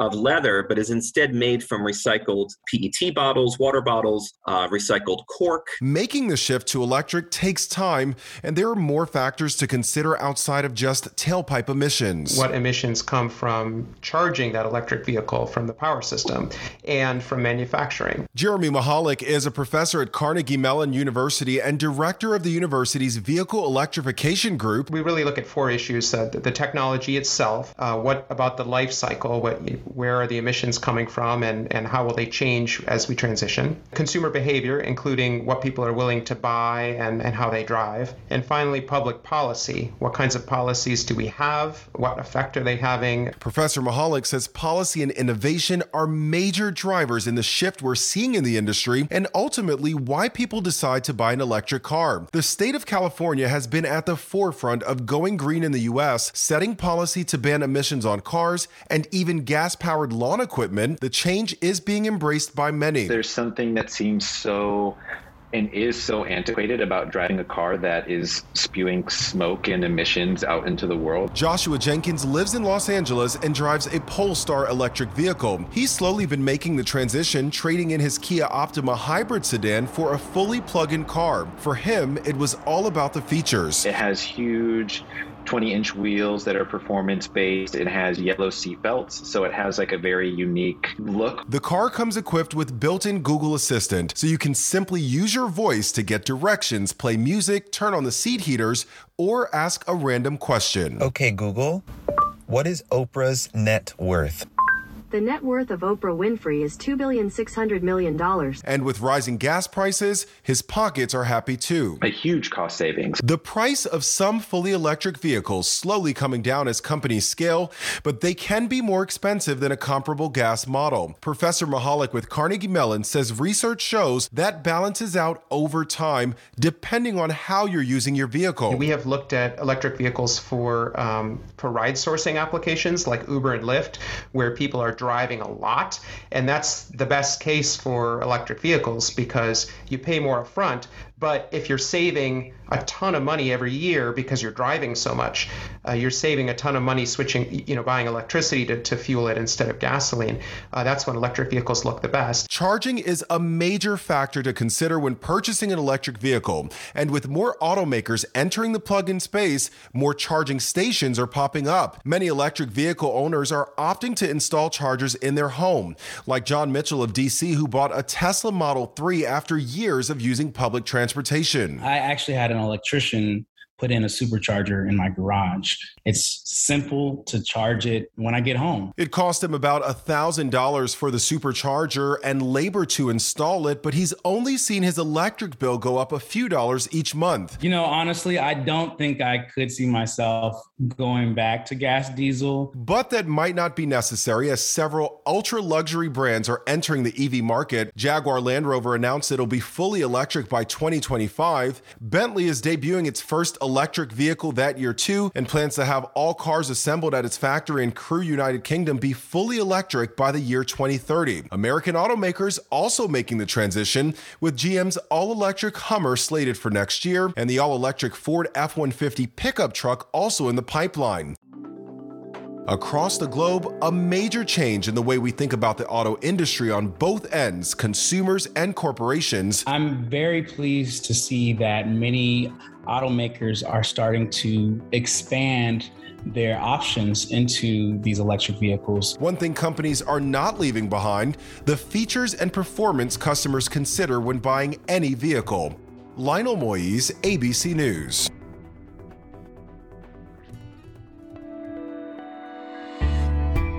You're listening to On the Move from A B C News Radio. Once again, here's Alex Stone. Aviation is changing at light speed thanks to new technology, from the way planes are designed to safety in the cockpit to how airlines are now flying their planes to get you a smoother, quicker flight. Historically, in the airline industry, the route you take has been calculated by humans plotting the course. But today at one airline, artificial intelligence and machine learning are helping in the process of getting you to where you want to go. When you board an Alaska Airlines flight, you wouldn't know it, but artificial intelligence is working in the background, likely playing a role in the route you're about to take. It may mean you'll get to where you want to go faster, the plane will burn less fuel, and the flight may be less bumpy, all thanks to computers deciding the best route. Inside Alaska Airlines high-tech headquarters building near Seattle, in a room that looks like mission control, artificial intelligence is helping the airline plan its flights. Flyways is probably the most exciting thing that I've come across in uh, you know airline technology since I can remember. Pasha Saleh is head of corporate development at Alaska Airlines. He's also a pilot at the airline. Alaska has uniquely teamed up with a Silicon Valley startup to use artificial intelligence to help plan the best routes for planes to take, allowing them to go more direct and avoid things that may slow them down hours into the future, like weather that hasn't yet developed or obstacles like slow traffic in front of them that doesn't yet exist. The platform is a first of its kind called Flyways A I. We found this company called Airspace Intelligence, um, and at the time we met them, which was three years ago, there were only two guys. Two guys uh, backed by Google, uh, granted two very smart and ambitious guys, um, but they were looking in an entirely different realm. They were designing software for driverless cars uh, to route themselves around. But the creators saw their machine learning software that was being designed to better route vehicles in traffic on the ground could do the same in the air. Alaska Airlines invited them to Seattle and they began developing Flyways. Diana Burkett-Rockow is in charge of sustainability at Alaska Airlines. Flyways Uh, helps the company optimize the routes that a dispatcher gives a pilot, which means that you can um, avoid turbulence, you can pick the most efficient route, which includes not going around things that are going to move on, um, which includes managing uh, against other uh, air- aircraft congestion. Um, and so it will reduce, in many cases, the time of a flight, the length of time of a flight, therefore reducing the fuel burn. Um, and therefore reducing the emissions. Center maintains six thousand Vides Field inside, twelve o'clock, fifteen miles. At most airlines, the way it works, the routes are chosen by flight dispatchers, who are humans, who sit in a room and plot out the path a plane will fly based on everything they know. Using weather forecasts, they look at how busy the airspace will be that day. Flyways uses all kinds of inputs. It scans all flights in the U S. It calculates how that one flight will work into the system with all the others that are out there, predicting traffic and weather to suggest the most efficient way to fly. And it can actually mean flying slower or even delaying a flight a bit if it will offer a more direct route, avoiding weather or other traffic in the end, getting there faster. If you went a teeny bit slower, you were on time, you had a gate, and because you went a teeny bit slower, the airplane actually burned less fuel. That might be a win-win combination for both the guest and the operation and sustainability impact. So it's that tailoring that um, I think is ultimately sort of the beauty and um, uh, the potential. Flyways is not replacing human dispatchers at Alaska. They're still the ones plotting the flights, but they can use or reject what Flyways suggests the route should be. It's not yet always perfect. The system is learning, but often it can shave off time or avoid turbulence that a human might not predict. This is what machines are really good at, taking huge data sets um, and putting it together. Captain Soleil says one of the biggest benefits is Flyways' ability to predict out how a single flight will be impacted by many different influences. And it's saying, okay, if I plan the flight this way, I'll get a conflict six hours down the road and that flight will end up in a holding pattern. And think about your own experience. How many times have you been on a flight across the country and the pilot says, we're going to arrive thirty minutes early, we're on track. You end up arriving thirty minutes late. It's because even as a pilot, I can tell you in that last hour, our arrival time can change by thirty minutes. And in the last thirty minutes, it can change by twenty minutes because as you approach the airport, suddenly so do a whole bunch of other flights and they send you into a holding pattern or something like that. Flyways can avoid that because six hours earlier, it'll plan a flight knowing in the future you're not going to arrive at a time when others are. And hours before a flight arrives in the Midwest, it can predict where thunderstorms will be, and before that plane even takes off, it can choose a route to avoid storms that have not yet developed. It can make flights a lot less bumpy. You're going to be able to avoid turbulence um, more reliably, so smoother flight. Uh, seatbelt signs should be off more than it's on. Um, and again, because it's a learning-based system, machine learning-based system, it just gets better and better. Um, you know, nothing is perfect, but when it, when, you know, turbulence is invisible. You really can't see it until you're in it. But Flyways has the ability to say, okay, when the weather situation was like this, we had turbulence, even though it was not forecast. The team at Alaska says the benefits are enormous, and they would like other airlines to get on board because it would help make the aviation system safer, faster, and more environmentally friendly. Have everybody use it and have the F A A work on allowing us um, smoother uh, takeoffs and approaches, sort of using the airspace differently and more modernly. Um, that combination would be the real sweet spot, and part of that is sort of policy action. As proof of concept, during a six-month pilot program, Flyways shaved off on average five minutes from Alaska Airlines flights and saved four hundred eighty thousand gallons of jet fuel. But really, when you take that level of, of computational power and what is possible today with today's computers and neural networks and, and le- machine learning models, and you combine that with traditional aerospace know-how, we're getting really outsized results, and and and and, it'll, and I'm confident it'll show in our in our performance as an airline. Most of us will never drive a race car, but A B C's Derry Elbinger introduces us to a woman who's not only gotten behind the wheel of one, but is also breaking records driving on ice. And she's doing all she can to accelerate an end to a global problem. Not too long ago, Renee Brinkerhoff was living a nice, quiet life. I was a was a mom, a wife. I home educated our four children, and then my kids went off to college, um, and I actually had some free time that I was really, really enjoying. It was in that time when I actually had some quietness in my head where I heard what I'd been saying for decades, and that's how it started. And what she was saying was to do something that wasn't so quiet. I realized I'd been telling myself one day I'm going to race a car, and it's given my life a whole new direction and path. And that led Renee to get a car, but not just any car. It's a nineteen fifty-six Porsche. So it's my age. Very early nine eleven car parts and lots of original three fifty-six parts. And since then, she and Valkyrie Racing, the team that she founded, have driven that car almost around the world. The whole goal has been to drive the car in every continent. So this is our final continent. Antarctica's coming up, and then we're going to do three hundred fifty-six miles on the ice. We're going to start in the interior, and we're going to chart our path toward the South Pole, but we will not be getting to the South Pole. It's not possible for my car. So yeah, this later in life racer is putting her hobby literally in the deep freeze. There are no rallies in Antarctica. So this will be our first time on the ice. And the car has been changed so that it can actually drive on the ice, quote, drive on the ice. It has skis in the front and tracks in the back. And people think, well, gosh, that just sounds like a snowmobile. Not. Nothing like a snowmobile. We're, our goal is to drive three hundred fifty-six miles. We're going to take off the skis and tracks. We're going to then put on tires and then see how fast we can go to create a land speed record. Okay, if this is not impressive enough, she's using this world record attempt to slam the brakes on a global problem, child trafficking. Why we're doing it is because our heart is for kids that are being trafficked around the world. And how do you make people be aware of it? How do you get people to donate to the cause? You have to do something extraordinary in this world when we are all just inundated, information overload.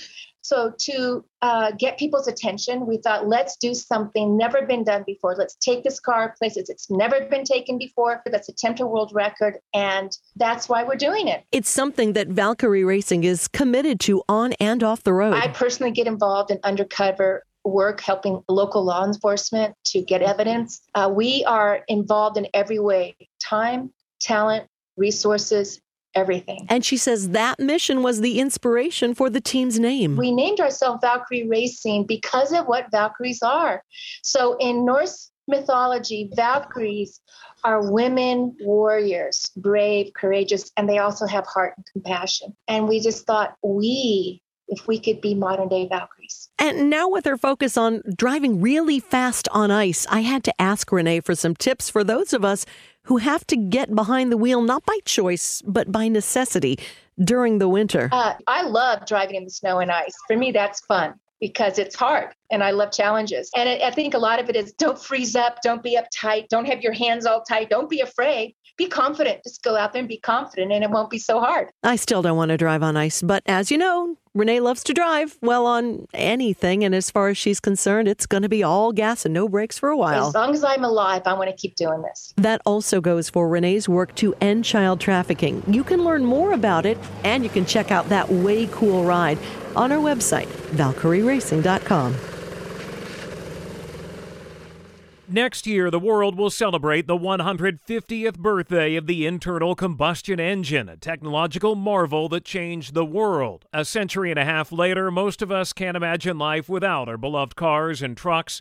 But long, long before the automobile, people were traveling by a more organic method and without physically moving an inch. A B C's Jim Ryan says the pandemic forced many of us to go back to the most basic mode of transportation of all, our own imaginations. Mister Watson asks the conductor to keep an eye on Bob because this is his first train trip alone. For much of the country's history, getting there really has been half the fun, if not more. You're on your own now, he says. Here's the flying kitchen we've been hearing about, with a charming stewardess to make your lunch the more delightful. Train travel would eventually give way to commercial airlines, but the view out the window was still as exciting as the thought of the destination. The landscape below is a scene of never-ending change. Start the sixties right with the finest Chevy ever. And when we were finally unfettered by railroad timetables or airline schedules, with the kind of solid comfort you enjoy, the how was just as important as the where when we turned the key. Even now, as some of the world's richest people launch their respective space tourism ventures, the novelty of a shiny new ride has not worn off. Five, four, command engine start, two, one. Jeff Bezos treated Star Trek's William Shatner to a trip beyond the Kármán line. So filled with emotion about what just happened. But Shatner and company ended up pretty much where they started. The ride was the thing. Then came the event that sociologists and medical experts had been warning us about for decades. Tonight, the governor of Washington declaring a state of emergency after the first known coronavirus death in the U S. The C D C says a man in his fifties with underlying health conditions. Against the backdrop of the pandemic, no even the ride wasn't the much fun anymore. Ma'am, you have to wear your mask the whole entire flight. Countless vacations, pleasure cruises, and honeymoons were rendered impractical or impossible by the restrictions imposed by COVID nineteen. Entrepreneur John Turton saw an open door. I think this should always have existed, but, you know, we didn't realize that there was a gap before COVID. Turton is the co-founder and C E O of a company called Hago. We kind of see Hago as your window to the world. You can kind of click on something and essentially get teleported to somewhere else. Logging on to the Hago website, users can drop in on any one of hundreds of locations and situations around the world without setting foot outside. Gardens, uh, some people going through museums, uh, some people taking you into their home to, to show you how they cook paella. It's a widespread of places. Let's say you wanted to visit the amazing Moon Valley just outside La Paz, Bolivia. Renan Ibanez is your tour guide. The history of the formation of the Moon Valley. Look at this beautiful spot. forty thousand years ago was one big internal sea. Today it's called Titicaca. You know more about there are hundreds of uh, local experts and, and guides around the world that are really showing thousands of people the places that they know best and, and sharing the stories about those places. In Turton's universe, the destination is the thing. Visitors need only pack their own interests. So you can sort by time, you can sort by location, or like interest category, whether you're interested in things happening around Halloween or Christmas, or history and architecture and so on. You find something that you like and you essentially book a spot, and then you'll get notified when that's happening and, and a reminder to, to join. Turton makes no bones about it. COVID created the travel restrictions that kept people from actually going to La Paz or pretty much anywhere else. So Hago is meant to fill the void. We are about a year old, and so it's definitely helped us identify the opportunity that's there. What's more, he says, it's a lot of fun. You know, it's not been done before. It's new. You know, we're really focused on making sure that we create something that creates a lot of value and a really strong sense of community for people and really breaks down those barriers to discovery. And, and just make everyone feel a bit closer together, which I which I think is especially poignant given the last couple of years. He hopes that the virtual vacation is still around even after people are actually going from point A to point B. Jim Ryan, A B C News. One has to wonder, as companies like Facebook are promising immersive virtual worlds that we'll all live in in the future, if traveling virtually will become the way we'll all see the world. On the Move was presented by A B C News correspondent Alex Stone and produced by Trevor Hastings. This has been a special presentation from A B C News Radio.